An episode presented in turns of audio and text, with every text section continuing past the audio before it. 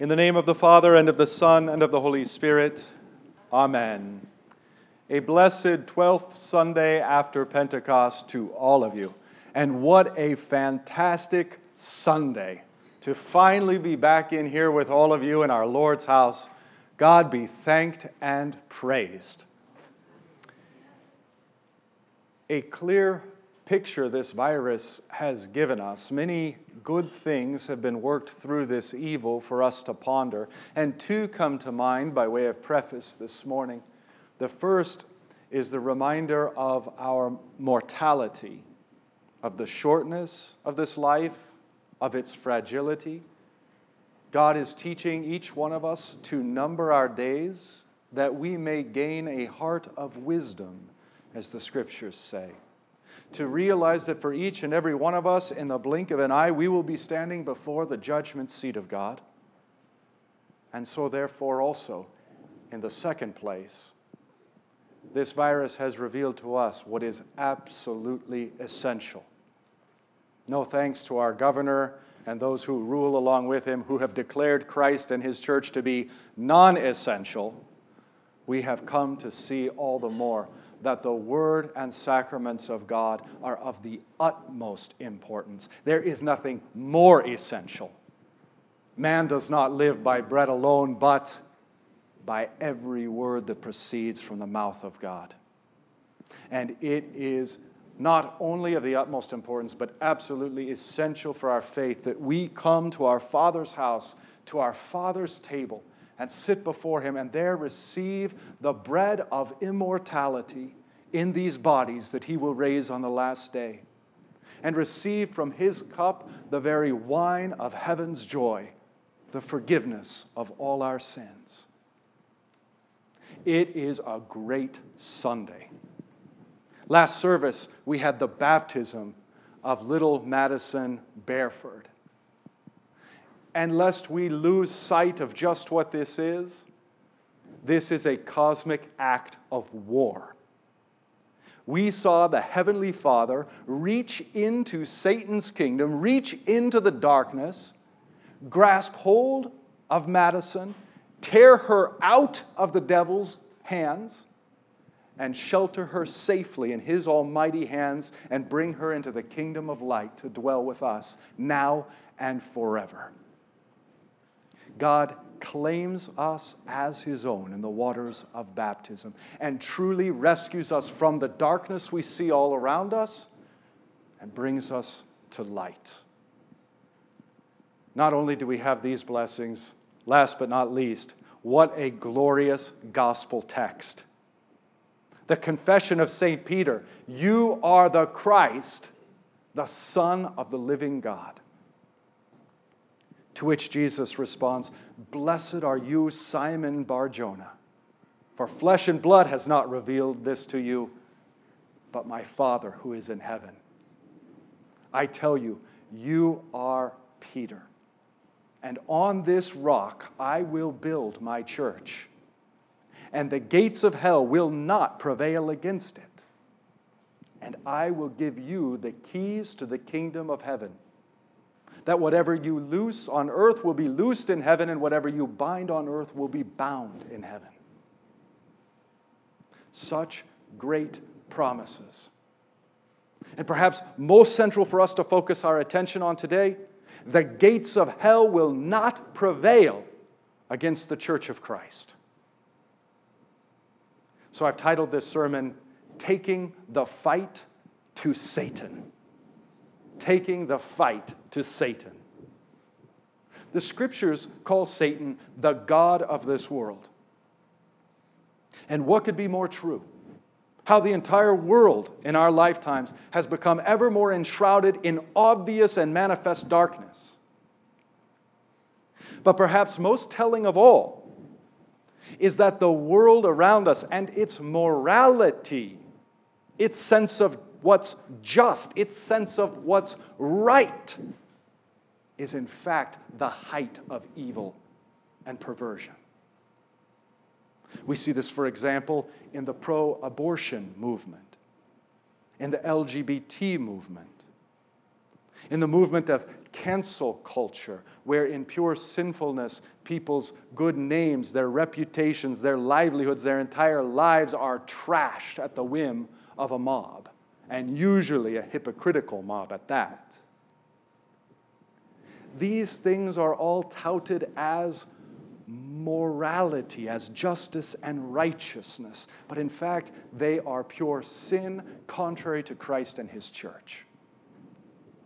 Which brings to mind those words of our Lord Jesus If even your light is darkness, how great is the darkness? Now, the first thing we must do in order to take the fight to Satan is to realize that these very same powers of sin and darkness find their home inside of us as well. As St. Paul himself says, I find nothing good within me, that is, within my flesh. And so, the very first step of taking the fight to Satan is to do what we did earlier this morning confess our sins and our darkness to God, that He might cleanse and absolve us with the blood of Jesus Christ and with the glorious light of His absolution. And we bring this confession and absolution daily into our lives with God, ever at war with Satan in our hearts, casting him out daily. You can see the problem with our human nature, our fallen flesh. When our Lord asks his disciples, Who do men say that I am? And not one of those men get it right. They say John the Baptist, which is actually a strange idea. It comes from Herod, who, after killing John the Baptist, was so paranoid that John the Baptist would come reincarnate for revenge, he thought Jesus might be John the Baptist. Elijah is what some people thought Jesus was, which is an actual slap in the face. Not the Messiah, just the forerunner of the Messiah, just the Elijah who is to precede. That's who we think Jesus is. Others thought Jeremiah because Jeremiah had rightly prophesied that the temple would be destroyed, and indeed it was in 586 BC. And Jesus was proclaiming that the temple would, likely, would uh, just the same be destroyed.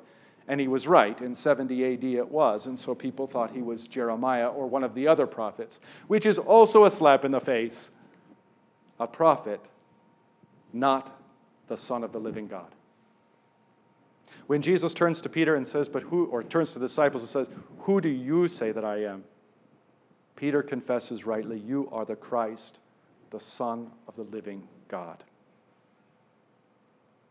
Jesus then strictly warns his disciples at the end of this discourse not to tell anyone that he is the Christ. Why? Well, we'll actually find out next week.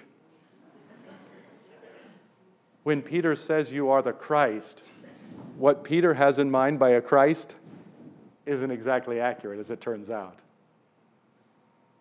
What Jesus means by the Christ is precisely this the Son of Man is the Son of God, and he has come as the Savior of sinners.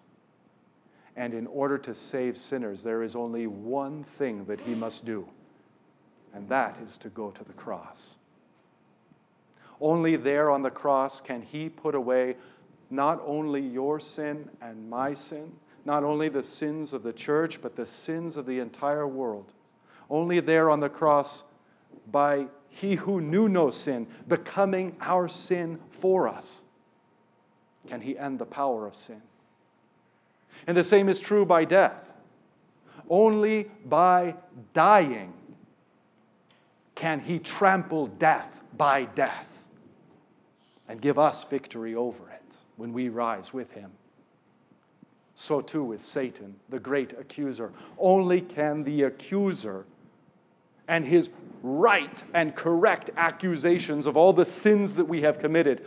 Only can that accuser be silenced by this Christ Jesus shielding us with his own perfect righteousness. That's what it means for him to be the Christ, the Son of the living God. Now, what we see very quickly is that Jesus gives three promises to Peter and to the disciples. His first promise on this rock I will build my church. And it is likely the case that we spend far too much time arguing about who or what this rock is, and so miss the main point of what Jesus is saying I will build my church. Nothing is going to stop that. I will build my church.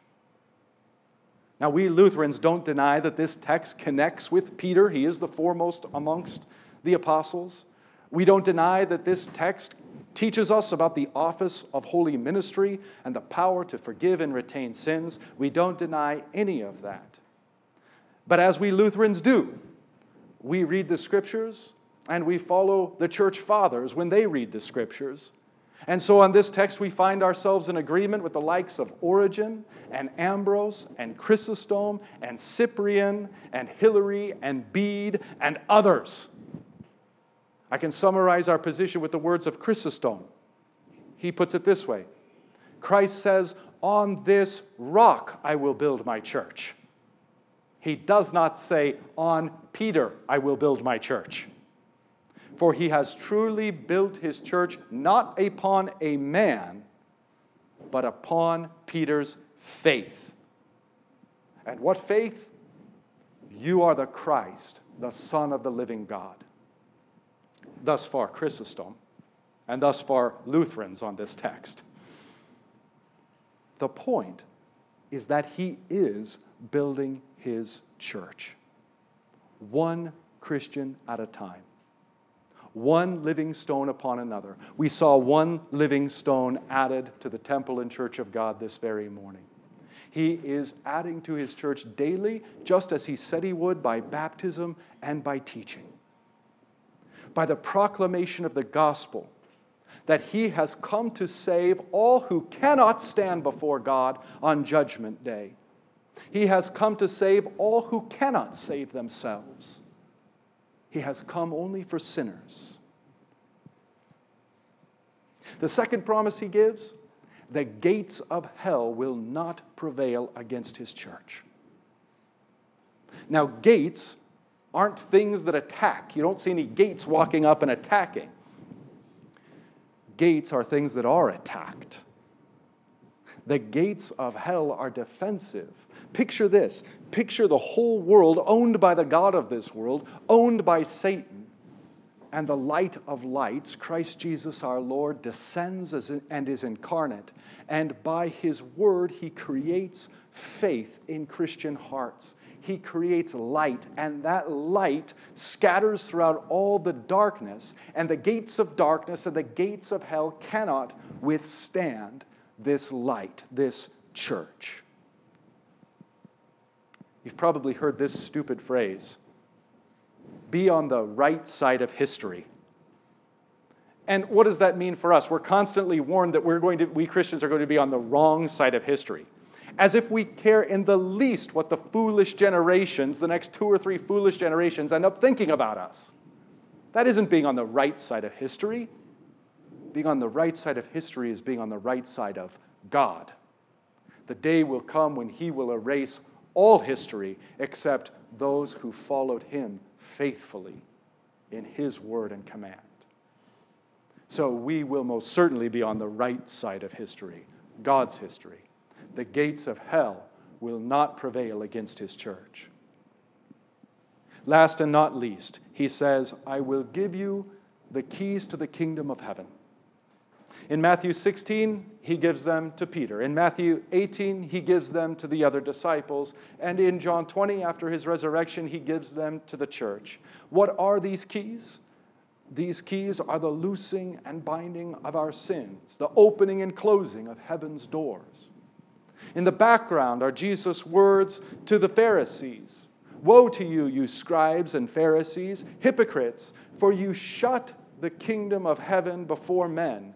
You neither enter yourselves, nor do you allow those who would enter to enter. To his apostles, he gives the keys to shut out only those who are shutting out others, to shut out those who are self righteous, to shut out the impenitent. but to open the doors to all who do repent, to open the doors of heaven to all who desire to be forgiven, and to all who knock, the gates of righteousness and the doors of forgiveness are opened. So, in this way, Jesus equips his church to take the fight to Satan precisely through the forgiving of all who repent and the binding of all who do not repent. Now, one final point in regard to taking the fight to Satan, and that comes from our epistle lesson. The sacrifice of Jesus on the cross, whereby he takes away our sins and the sins of the whole world, is not only for our forgiveness, it is also the pattern of our lives, our very identities. Paul puts it this way present your bodies as living sacrifices, holy and acceptable to God. Present your bodies as living sacrifices. Our bodies, our flesh, what do they want to do? They want to sin and they want to serve ourselves. We sacrifice our bodies and instead we serve others and instead of sinning, we proclaim righteousness and the forgiveness of sins. As Paul puts it in his epistle, having gifts that differ according to the grace of God, let us use these gifts. If prophecy, in proportion to our faith, if service, in our serving, the one who teaches in his teaching, the one who exhorts in his exhortation, the one who contributes in generosity the one who leads with zeal, the one who does acts of mercy with cheerfulness. Even through these very small and despised things, in fact, precisely through these things, we take the fight to Satan. What a blessed day, dear Christians. What a blessed God. What a blessed Savior who so loves us that he bears our sins in his own flesh upon the tree, who so loves us that he blots out every one of our iniquities and cleanses us from all our sins, who so loves us that through baptism he makes us sons and daughters of his now and forever. Let's not pity ourselves. Let's not sit in doom and gloom. In Jesus, with Jesus and through Jesus, the gates of hell cannot prevail. Let's take the fight to Satan.